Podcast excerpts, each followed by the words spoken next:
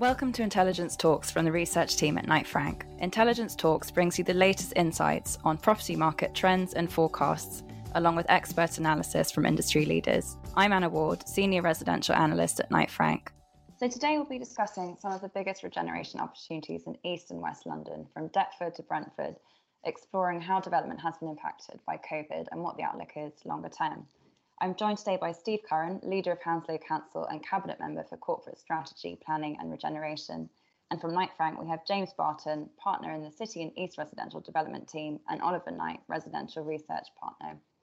So just to begin with, we'll be looking at the data and the stats for Q2 essentially show us about the market currently. Oliver, would you be able to provide just a bit of insight on those numbers? Thanks, Anna. Yes, definitely still a very interesting time for the market. I think if you'd asked me what was going on two or three months ago, right at the start of lockdown, I'd be giving you quite a different answer now. But as more data and more information starts to trickle through, what it's actually telling us is that actually Q2, so the three months between April and, and June, could really be characterised by subdued levels of activity in, in the London development market, but not, importantly, no activity at, at all. Just to briefly run through some of the London numbers, in terms of new housing starts, about 3,260 new starts took place across the capital in the second quarter, fairly evenly spread between inner and, and outer London boroughs.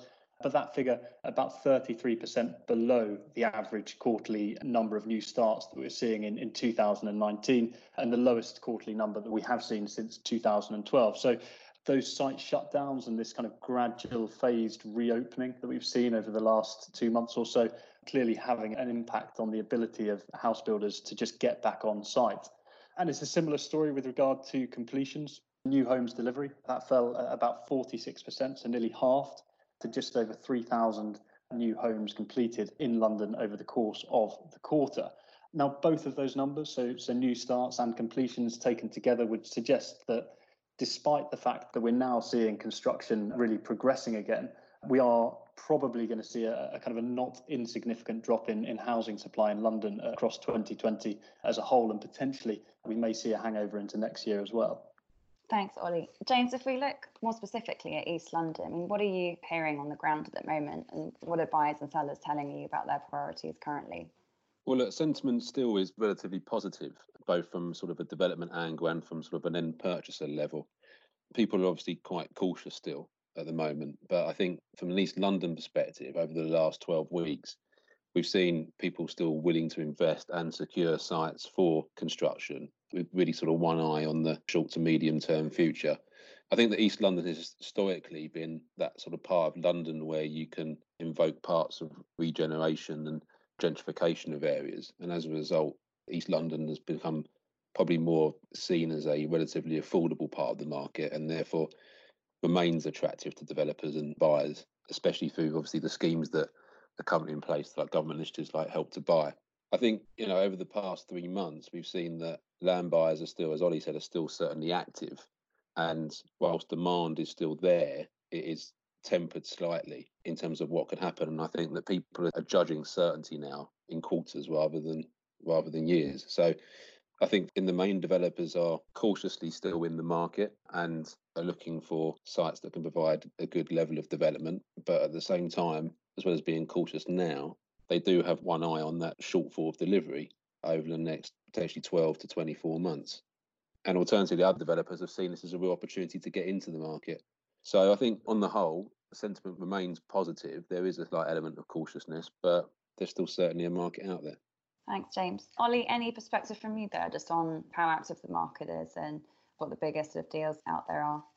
Yeah, I, I mean, I, I'd echo what James has said. I think caution is probably the word to use in terms of what's been going on from a, a, development perspective over the last quarter. I mean, if we look at transactional activity on the land side, it has been pretty limited. And those deals which have gone ahead are, are generally doing so with payment terms in place or, or clauses inserted into contracts, and, and everything is taking perhaps slightly longer than it would have done pre COVID. But I think it's probably also worth noting that, that one of the big issues that we've seen in the London development market in particular over the last couple of years is, has been a real lack of supply of good quality new sites being brought to market. And actually, everything that's happened over the last three or four months or so has, has only really exacerbated that situation. there is still quite a lot of interest. I mean, it's strongest probably for those kind of strategic or, or conditional land sites, ones which have an income producing element as well. And we probably expect that to continue to be the case for the remainder of the year. Thanks, Ollie. Steve, I think this is a good place to bring you in, just in terms of whether you'd say what you're progressing development wise in West London so reflects what James and Ollie are saying about there is still activity going on out there and regeneration is still happening. What would you say about the sort of key projects going on at the moment in Hounslow? Yeah, I would agree with the other two speakers with regard to the slowdown. So the first two months really stopped everything. But for the last month, there is progress. Our main sites are up and running. So the Barratt site is up and running again, although with dramatically reduced numbers of staff on site. The Ballymore scheme in Brentford, the Barratt scheme is in Hounslow. These are all progressing again. And our own, we've got a building program of about a thousand units. We're about halfway there to just under two years to go. So we think we're putting into our plans a three month delay on completions as far as we're concerned. And there has been that general slowdown. The other thing that we, I think, have to remember, and we sometimes forget as we're caught in the headlights on COVID 19, is Brexit.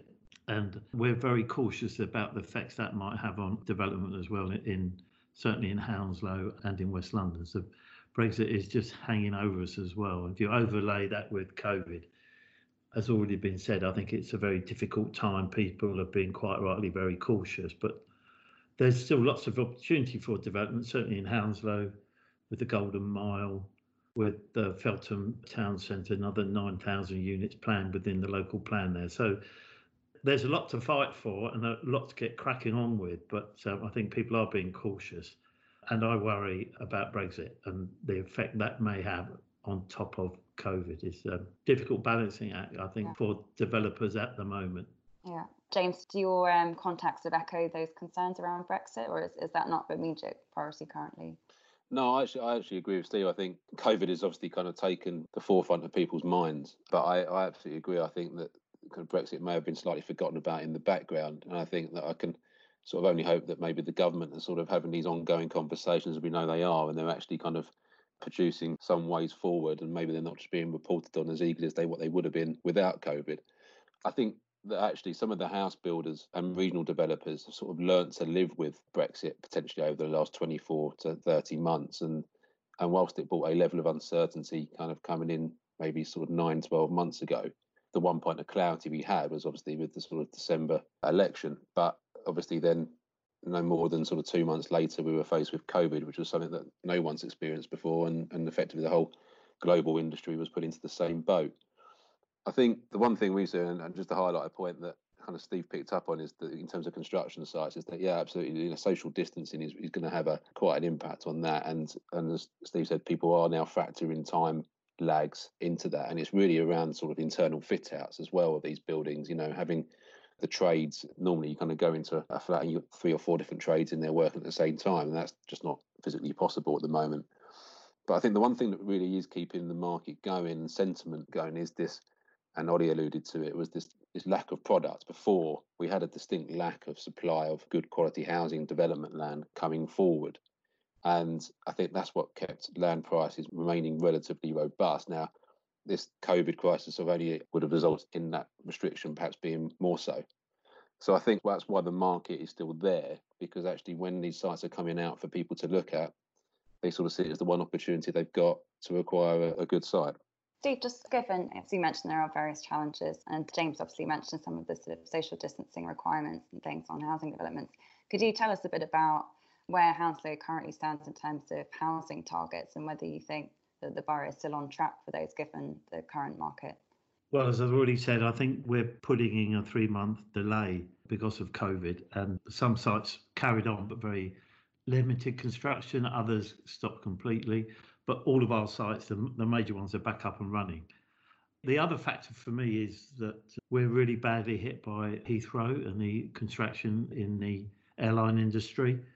So we've got in Feltham Heston, which is the uh, constituency and the other half of the borough, the highest number of furloughed staff in any borough in London. So we're also very concerned now about how we factor in the economic downturn because of Heathrow. And that's a real concern to us. and how we encourage developers to feel confident about coming to Hounslow and West London because we do need to build our way out of COVID and take care of uh, Brexit as it happens. But we do need to get people reskilled, I think, and to take up the slack where the airline industry has collapsed. So huge problems, I think, in West London, particularly for Hounslow, Hillingdon, and Ealing. And then it's like a pebble in the pond; it it ripples out. So I think we've got something in the region of around 42,000 residents in the borough have some working relationship with Heathrow. That's either directly or indirectly in the supply chain. So that could have a massive impact on house prices and the ability of people to buy. And it leads to uncertainty. So we're, we've set up our economic recovery board and we've had our first couple of meetings. And we've got uh, Barratt and Berkeley Group sitting on there to give us some external advice and support around what we're doing to reskill residents in the borough and to attract different types of industries into the borough because we need green jobs. So the green agenda is really loud and clear for us now. We've declared our climate emergency earlier in the year, but obtaining green jobs and new innovative ways of greening our economy in Hounslow is really important to us. James, on your side, what would you say are kind of some long term priorities as Steve mentioned, there's clearly a, a lot of thinking to do long term in terms of how areas like Hounslow can attract more developers and so on. But what would you say is the current state of players in your market and how can East London remain, I guess, a magnet for investment going forward?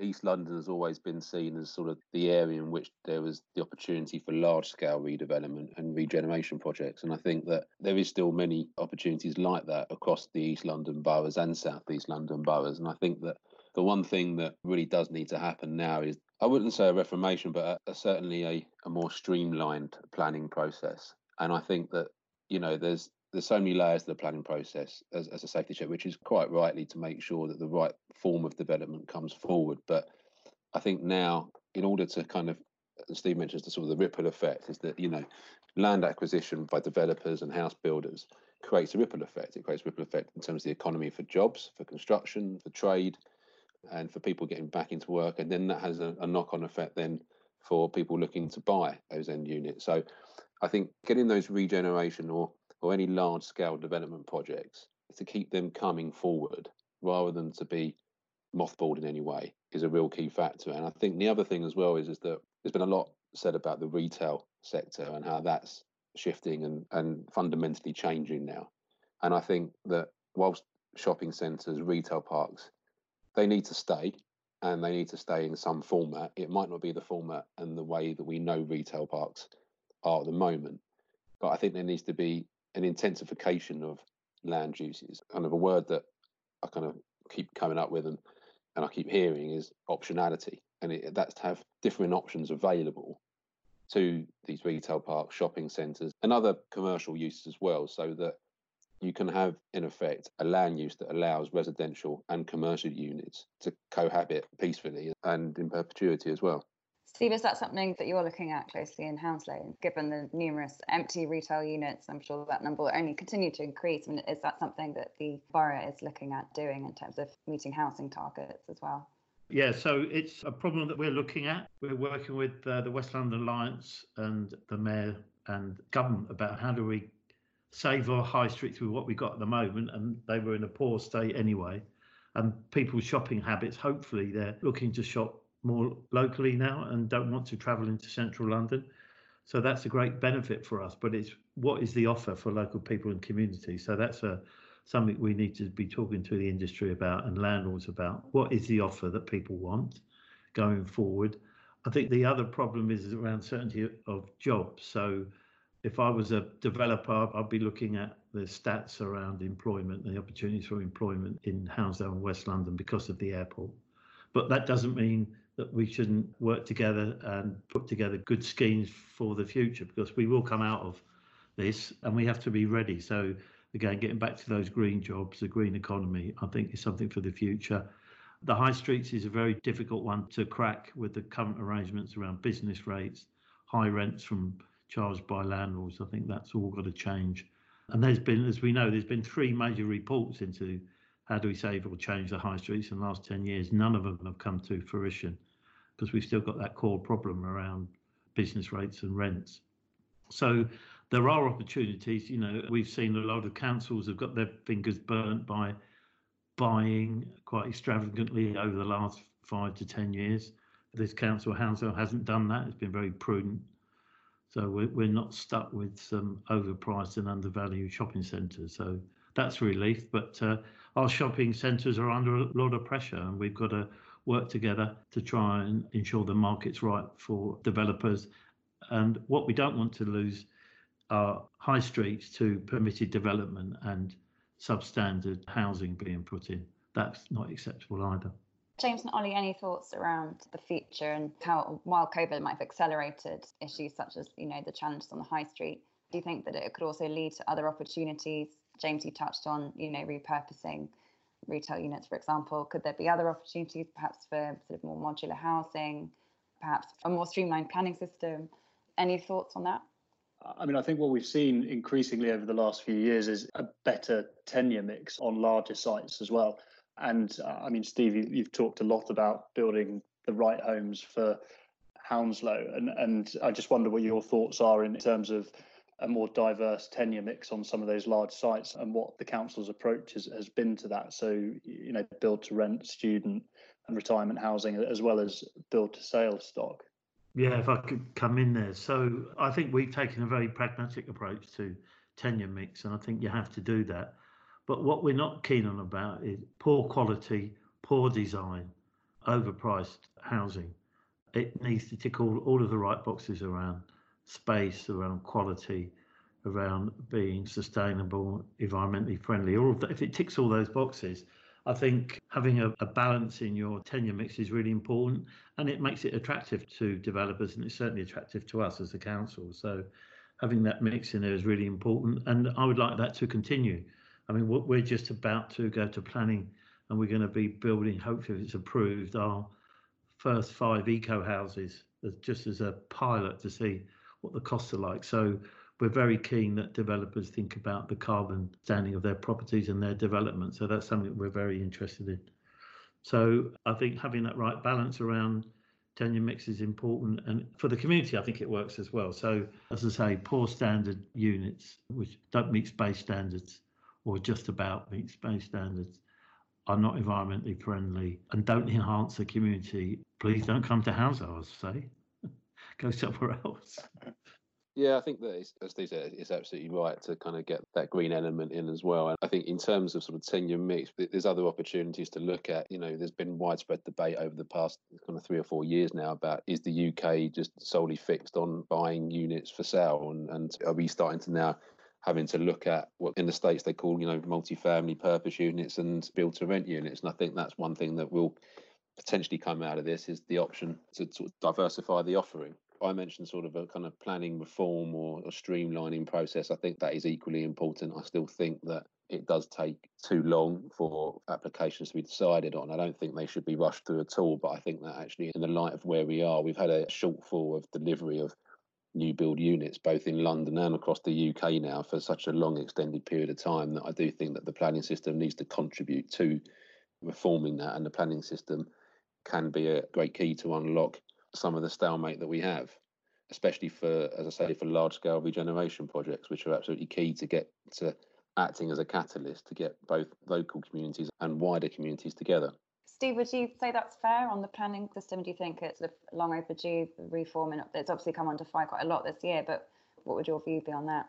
I think I would disagree slightly. I'd be interested to look at the stats around the delay in house building as a result of planning decisions. I don't think they're there. I think it's a bit of a myth. Most councils want, not all, and I accept that, but certainly in West London, most councils, you know, if they're a Labour council, that they want to build because they get social housing out of those developments as well. So that's really important to us. But I think we have to be tread very carefully with wholesale reforms of the planning legislation. I think permitted development is not good for communities. It's certainly not good for Hounslow. So we miss out on ensuring that it's the right fit for us in our community. We miss out on the CIL, and it has led to, as far as I'm concerned, some people will obviously disagree, to substandard housing being built and in the wrong place. You know, we've got stuff being built on the A4, one of the busiest roads into London and it's office space. That's what it's built for. That's what the environment is geared to. It's not geared to housing. So I think that we tread very carefully with major reforms of the planning legislation as it is at the moment. I'm not saying we shouldn't speed things up, and we should because of the COVID and Brexit, but we shouldn't chuck the baby out with the bathwater. James, what about you? Steve's obviously responded to your criticism of planning, but what would you say in terms of what you think needs to be improved specifically? I agree with Steve to a certain extent in that I think that there needs to be an efficiency is probably the correct word in terms of the planning system, especially for, for larger developments. I think nobody wants to see a reckless planning system where everything's given an approval. But I think that the one thing that the market has always required from house builders to regional developers to housing associations, even to smaller developers, is that the market needs to have a, an, an essence of security.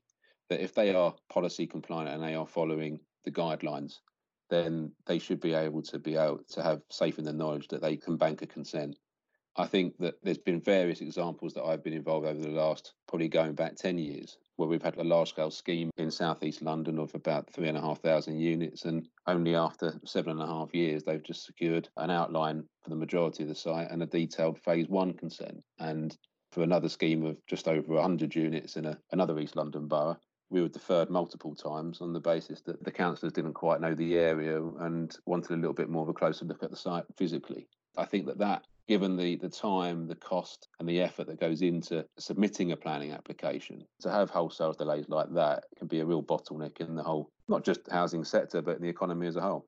Anything else from you on that point, Steve? Yeah. So if you use housing as an example, so when we got re-elected in 2018, we got elected on a ticket of 5,000 new homes and 1,000 council homes. So clearly we made it abundantly clear to our voters or the people that voted us that we were going to build homes. So that's the political imperative. So I think it's really important that councils are very clear politically about what they want to do around development, and, and we've done that. And so we've got some big developments have already started in Hounslow and more in the pipeline. So without that political enthusiasm and that commitment over the longer term, it can be daunting for developers. And I do accept there are huge costs if planning applications don't come to the table, and if they do, they're refused. So I accept that. But the environment's got to be right. So if there's a political will to develop, I think certainly in Hounslow, developers do develop. We've got a track record on delivery. So that will continue. The other thing to remember is the government needs to look at itself as well, because we've got a scheme in Brentford that has been sitting on the minister's desk for some time. That's about 400 units. Now, he could sign that off now but he's been under a bit of pressure, isn't he, Jenrick, about signing off planning decisions. So we'll have to wait and see. So, you know, the government needs to look at itself around its statutory consultation process. That's what I would look at about who, from the statutory point of view, is allowed to have a view about planning applications and then build in delay. So that's an area I would certainly would encourage the government to look at if it's reviewing the planning legislation, because that can put enormous delay on projects quick question, if I if I may. Do you think there could ever be a time where the planning process and applications and decisions can be depoliticized in any way? Well, I don't see it as it's weird, isn't it? I don't see it as political. I know I said we put it on our manifesto to build these homes because you know we've got three thousand people on a housing waiting list. That's why we do it. But you know, once you get over that, if there's a good scheme, as you say, it's policy compliant and it conforms with you know the London plan, the national plan, you know, we should get on and do it. So I think everyone needs to stop fiddling because Rome is burning at the moment and we need to get on and not delay new development simply because we're reviewing the planning legislation. Let's get on and do development anyway. But so I try not to politicise planning, and it's not, you know, it's not a political decision when it goes to the planning committee. But we have a very clear commitment to build homes.